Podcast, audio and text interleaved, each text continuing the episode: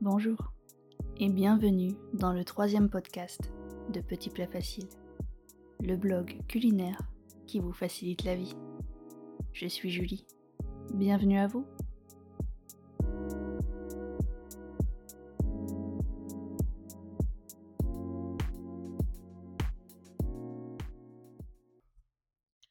On entend beaucoup parler de la cuisson passive depuis septembre 2022. Pourtant, cette astuce de cuisine a été inventée au XIXe siècle. C'est Giorgio Parisi, prix Nobel de physique 2021, qui l'a remise au goût du jour. Mais l'astuce du scientifique n'a pas été du goût de tout le monde. Alors, qu'est-ce que la cuisson passive? Pourquoi déchaîne-t-elle autant les passions? C'est ce que nous allons voir dans ce podcast. Pour le conclure, j'ai réalisé un petit test comparatif entre les méthodes de cuisson passive et traditionnelle. L'histoire du Pastagate commence en septembre 2022, lorsque le prix Nobel de physique 2021, Giorgio Parisi, conseillait à ses concitoyens italiens de cuire les pâtes en suivant la méthode de la cuisson passive. Son principe est simple.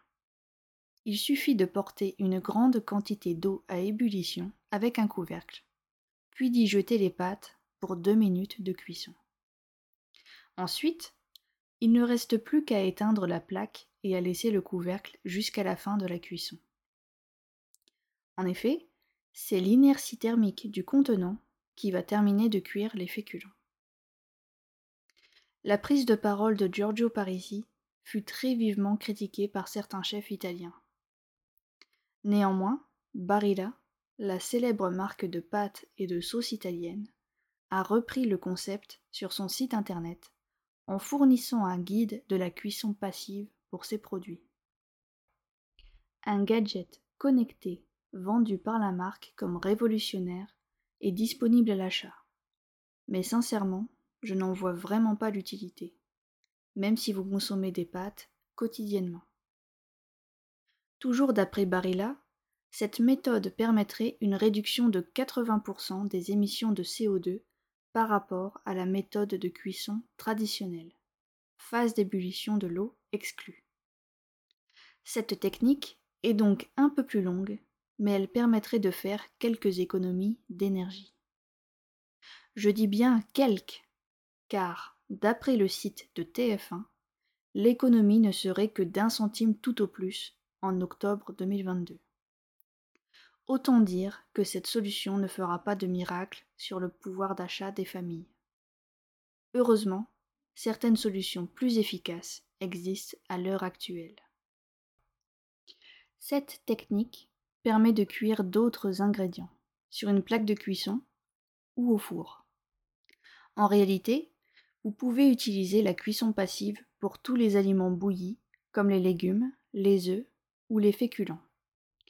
Pensez simplement à couper vos végétaux en dés pour faciliter la cuisson. Le four conserve la chaleur pendant quelques minutes après son extinction. En tout cas, tant que la porte de l'appareil reste fermée. Alors, environ 10 minutes avant la fin de la cuisson, vous pouvez éteindre votre four afin de réduire votre consommation énergétique.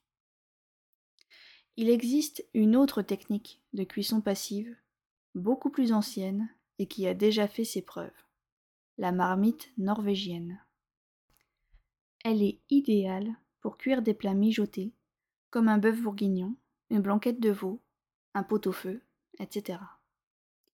Au vu de leur temps de cuisson important, je pense que la diminution de la consommation énergétique est plus importante pour ce genre de repas que pour la simple préparation des pâtes.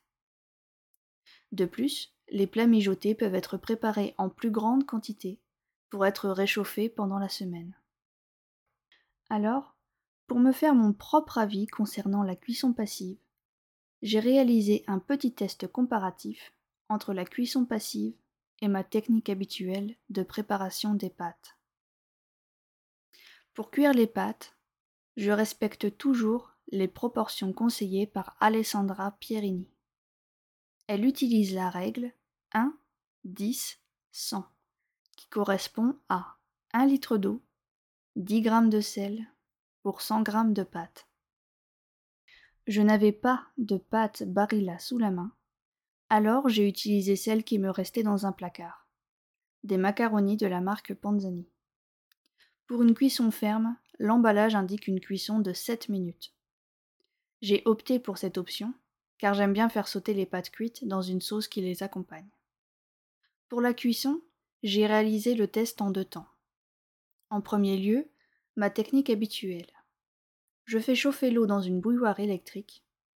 Pendant ce temps, je pèse mes pâtes et mon sel directement dans la casserole. J'ajoute l'eau bouillante et je laisse cuire à feu moyen durant 7 minutes, en mélangeant de temps en temps. Je n'utilise pas de couvercle. Ensuite, la méthode de cuisson passive.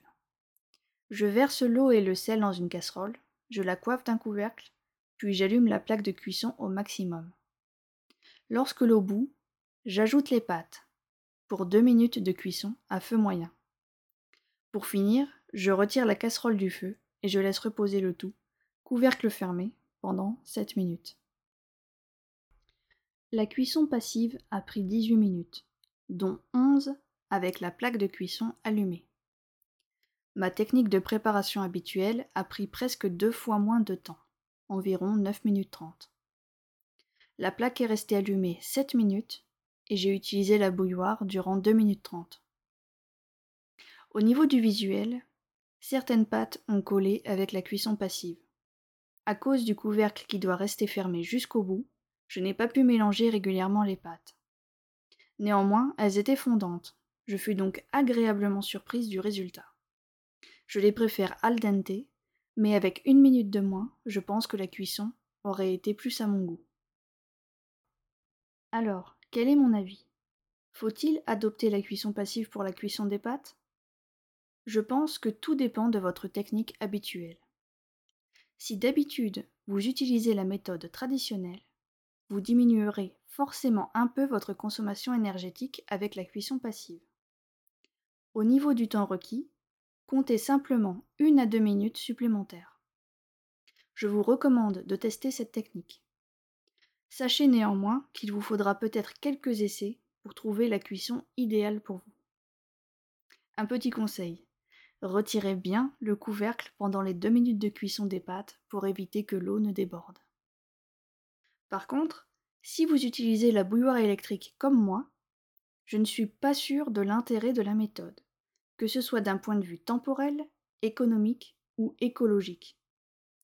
En tout cas, rappelez-vous que Barilla indiquait une baisse de l'empreinte carbone de 80%, mais sans la phase d'ébullition de l'eau. Nous arrivons déjà à la fin de ce podcast. Merci de l'avoir écouté jusqu'au bout. J'espère que vous y voyez maintenant un peu plus clair. Maintenant, la parole est à vous. Avez-vous déjà essayé la cuisson passive? Qu'en avez-vous pensé? Partagez votre expérience dans les commentaires sous l'article consacré à la cuisson passive sur le site Petit Plat Facile. Pour rappel, l'adresse est https petitplatfacile.com. Il ne me reste plus qu'à vous souhaiter une bonne cuisine, mais surtout un bon appétit. A très vite sur Petit Plat Facile.